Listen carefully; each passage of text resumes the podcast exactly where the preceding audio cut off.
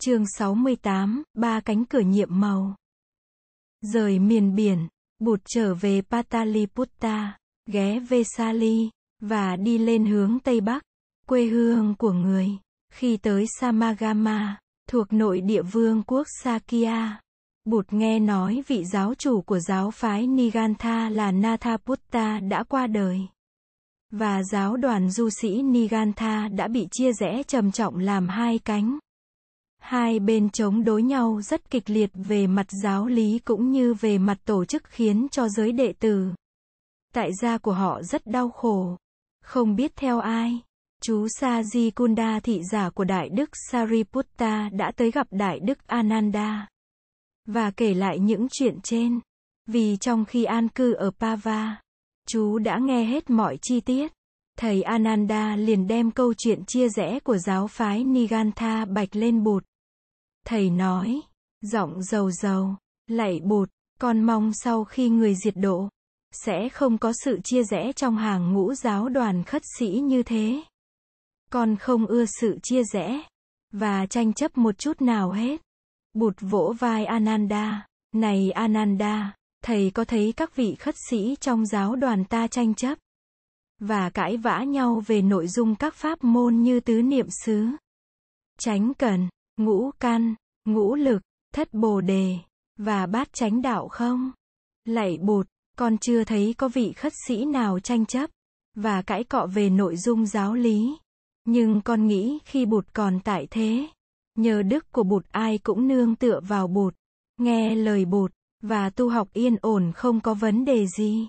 Nhưng một khi bụt trăm tuổi, họ có thể bắt đầu tranh chấp với nhau về giới luật, và về cách thức sinh hoạt và hoàng hóa. Nếu điều này xảy ra, thì nhiều người sẽ buồn lắm, và sẽ mất tin tưởng ở đạo Pháp. Bụt an ủi Ananda, đừng lo ngại, Ananda, chừng nào, mà có sự tranh chấp, và cãi cọ trong giáo đoàn về nội dung giáo lý, về các pháp môn tu tập như tứ niệm xứ, tứ chánh cần, ngũ căn, ngũ lực, thất bồ đề, bát chánh đạo, thì lúc đó, ta mới nên e ngại. Còn những tranh chấp về tổ chức, về giới luật, và về lề thói sinh hoạt, tuy có thể xảy ra, nhưng cũng không đáng ngại lắm đâu. Tuy được bụt trấn an, Đại Đức Ananda vẫn không tươi tỉnh lắm. Thầy mới nghe tin là tại Vesali, Đại Đức Sanakata, ngày xưa từng làm thị giả cho bụt, nay đã rời bỏ giáo đoàn khất sĩ vì những bất mãn riêng tư thầy ấy đã bắt đầu tổ chức những cuộc diễn giảng chống lại bụt. Và giáo đoàn, đi tới đâu Sanakata cũng nói. Sa môn Gotama cũng chỉ là người thường thôi. Không có gì đặc biệt hơn ai. Và giáo pháp của Sa môn Gotama chỉ đem tới sự giải thoát cá nhân. Chẳng có ích lợi gì cho xã hội. Sanakata đã bắt đầu gây hoang mang trong quần chúng. Điều này chính Đại Đức Sariputta cũng đã biết. Đại Đức còn biết rằng mầm chia rẽ đã manh nha trong giáo đoàn ở thủ đô Rajagaha. Một nhóm các vị khất sĩ tại Rajagaha trong đó có Đại Đức Divadatta đang âm thầm tổ chức một giáo. Đoàn khất sĩ độc lập với giáo đoàn của Bụt.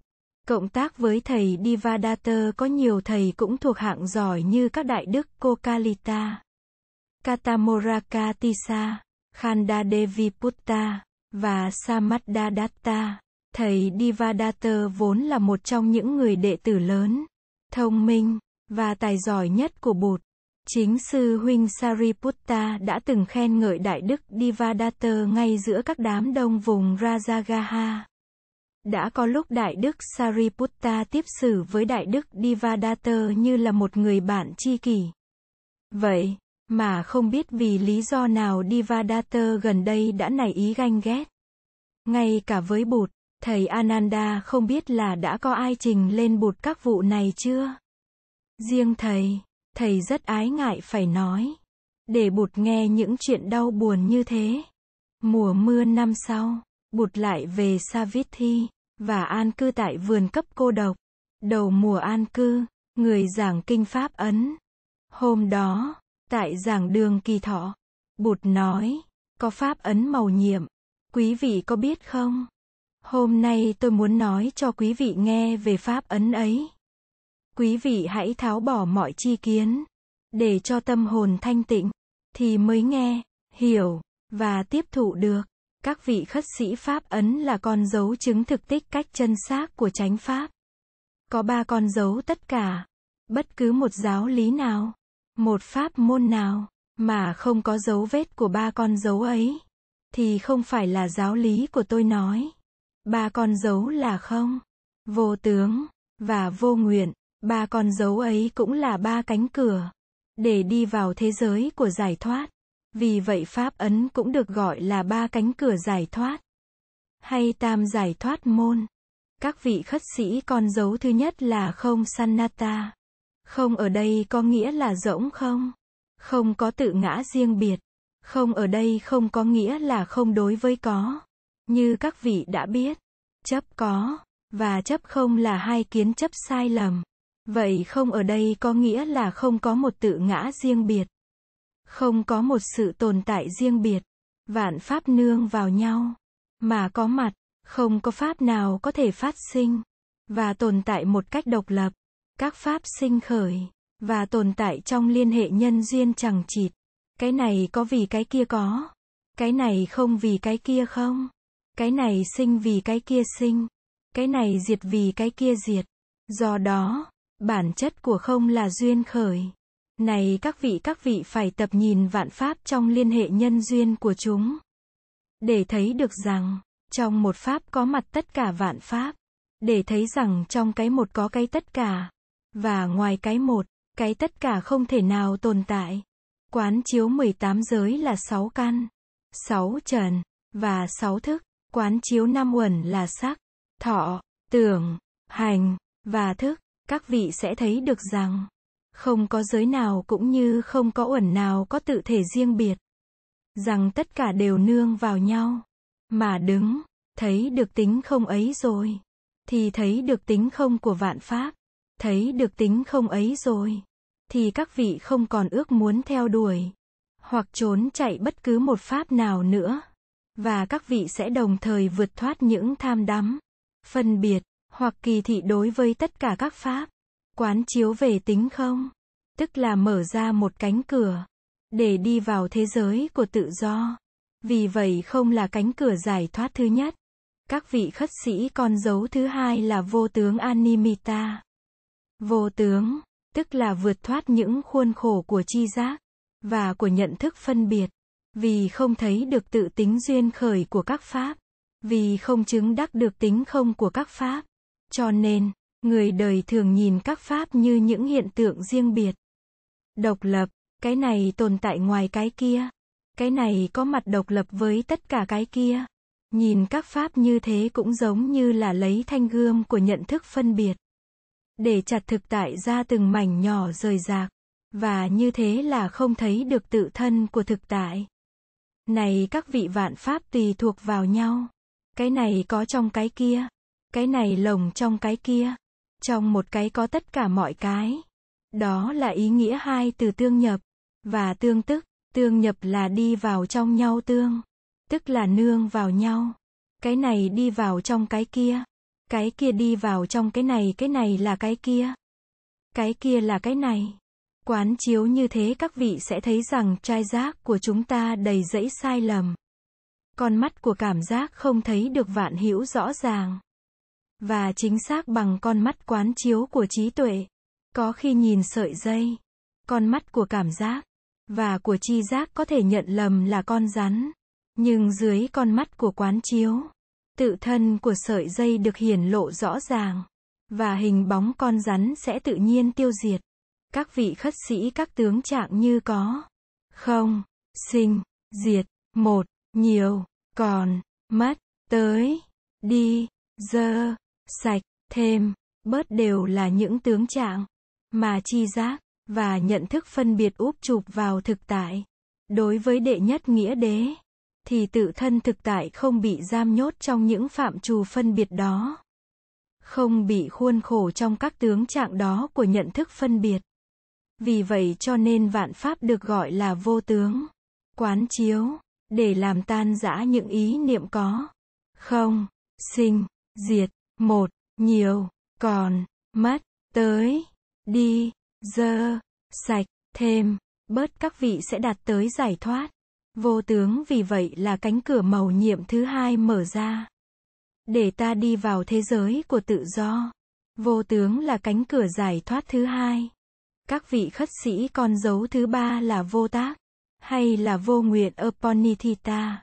Vô nguyện là không đuổi theo bất cứ một cái gì, tại sao thế? Thói thường người ta hay muốn trốn chạy khỏi một pháp, để đuổi theo một pháp khác. Người đời ưa trốn chạy sự nghèo khổ, để đuổi theo sự giàu sang. Người tu đạo ưa trốn chạy sinh tử, để đuổi theo giải thoát. Nhưng nếu các pháp có mặt trong nhau, nếu các pháp là nhau, thì ta còn cần trốn chạy pháp nào? Và đuổi theo pháp nào? Trong sinh tử đã có niết bàn. Trong niết bàn đã có sinh tử. Niết bàn và sinh tử không phải là hai thực thể riêng biệt. Vậy thì ruồng bỏ sinh tử để chạy theo niết bàn, tức là chưa chứng nhập được thể tính duyên sinh của vạn pháp.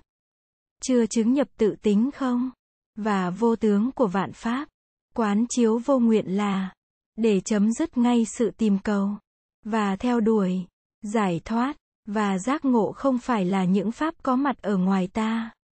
Chỉ cần mở mắt để chiêm nghiệm thì ta thấy được ta chính là bản thân của giải thoát và giác ngộ, tất cả các pháp, tất cả chúng sinh đều có sẵn tự tính giác ngộ tròn đầy trong tự thân mình. Các vị đừng đi tìm tự tính ấy ở bên ngoài. Nếu biết xoay ánh sáng quán chiếu vào tự thân, tự khắc các vị thực hiện được giác ngộ. Các vị khất sĩ tất cả các pháp trong vũ trụ không pháp nào tồn tại độc lập ngoài nhận thức của các vị, trong đó kể cả niết bàn, kể cả giải thoát, các vị không cần đi tìm cầu những thứ ấy ở đâu nữa. Các vị nên nhớ rằng, đối tượng nhận thức không tồn tại độc lập với nhận thức. Không đuổi theo một pháp nào kể cả phạm thiên, niết bàn, và giải thoát, đó là ý nghĩa của vô nguyện. Các vị đã là cái các vị đang đi tìm. Vô nguyện, do đó, là cánh cửa màu nhiệm thứ ba mở ra, để ta đi vào thế giới của tự do. Vô nguyện là cánh cửa giải thoát thứ ba vậy. Các vị khất sĩ đó là giáo lý Pháp Ấn. Đó là pháp môn ba cánh cửa giải thoát. Tam giải thoát môn là pháp môn rất vi diệu rất màu nhiệm, các vị nên hết lòng học hỏi và thực tập, tu tập theo pháp này chắc chắn quý vị sẽ đạt tới chi kiến thanh tịnh và thực hiện được giải thoát. Bụt nói xong kinh pháp ấn. Đại đức Sariputta đứng dậy đảnh lễ Bụt. Đại chúng thấy thế đều đứng dậy và lại xuống, để tạ ơn Thế Tôn. Đại đức Sariputta tuyên bố với đại chúng là ngày hôm sau sẽ có một buổi trùng tuyên và học hỏi về kinh này. Đại Đức nói đây là một kinh thâm diệu vô cùng.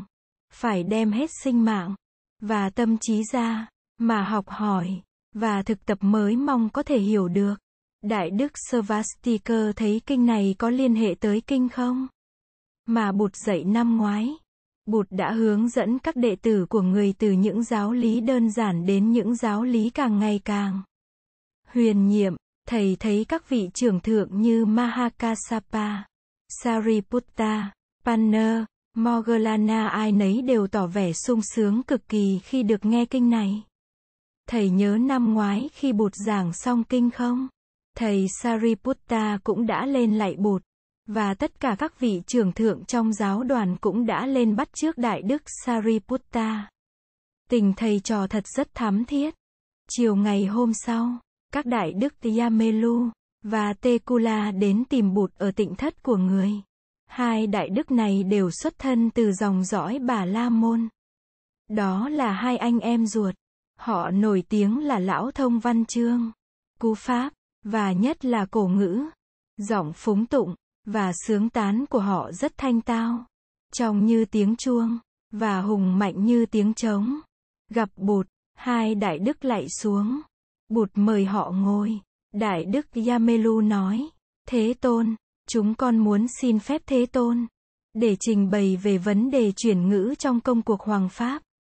Bạch Thế Tôn, trong khi Thế Tôn thuyết Pháp, Người thường dùng ngôn ngữ Magadhi. Ở Magadha hay ở Kosala cũng vậy. Nhưng trong giới khất sĩ có nhiều vị không sử dụng được tiếng Magadhi. Và ở những miền họ hành đạo dân chúng cũng không biết tiếng Magadhi. Vì vậy pháp âm của người đã được chuyển dịch thành rất nhiều thứ tiếng của nhiều giống dân khác nhau. Thời chưa xuất gia, chúng con đã may mắn học được nhiều sinh ngữ. Và chúng con nhận xét rằng ở nhiều nơi người ta đã làm sai lệch. Và méo mó pháp âm vi diệu của người bằng cách diễn dịch pháp âm ấy thành nhiều thổ ngữ. Chúng con xin bụt cho phép chúng con đem tất cả các kinh giáo của người viết thành ngôn ngữ. Sanskrit cổ điển. Nếu các vị khất sĩ bốn phương đều học thuộc pháp âm người qua cổ ngữ ấy, thì chắc chắn chúng ta tránh được cái nạn làm méo mó và sai lệch tiếng nói của bụt. Bụt im lặng một lát rồi ngừng lên nhìn hai vị đại đức. Các vị làm như thế không tiện. Đạo Pháp là một thực thể linh động. Ngôn ngữ, để chuyên trở giáo Pháp phải là những sinh ngữ đang được sử dụng. Tôi không muốn giáo lý của chúng ta được trình bày bằng một cổ ngữ. Trừ những người trí thức, ít ai hiểu, và cảm được giáo lý qua một cổ ngữ. Các thầy Yamalu, và Tekula, tôi muốn nói rõ với quý vị là giới môn đệ của tôi.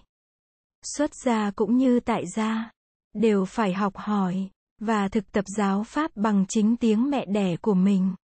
Như vậy giáo pháp mới linh động, và dễ hiểu. Giáo pháp phải được thích ứng với đời sống hiện tại, và phải được trình bày như thế nào, để thích hợp, và dễ hiểu với văn hóa địa phương.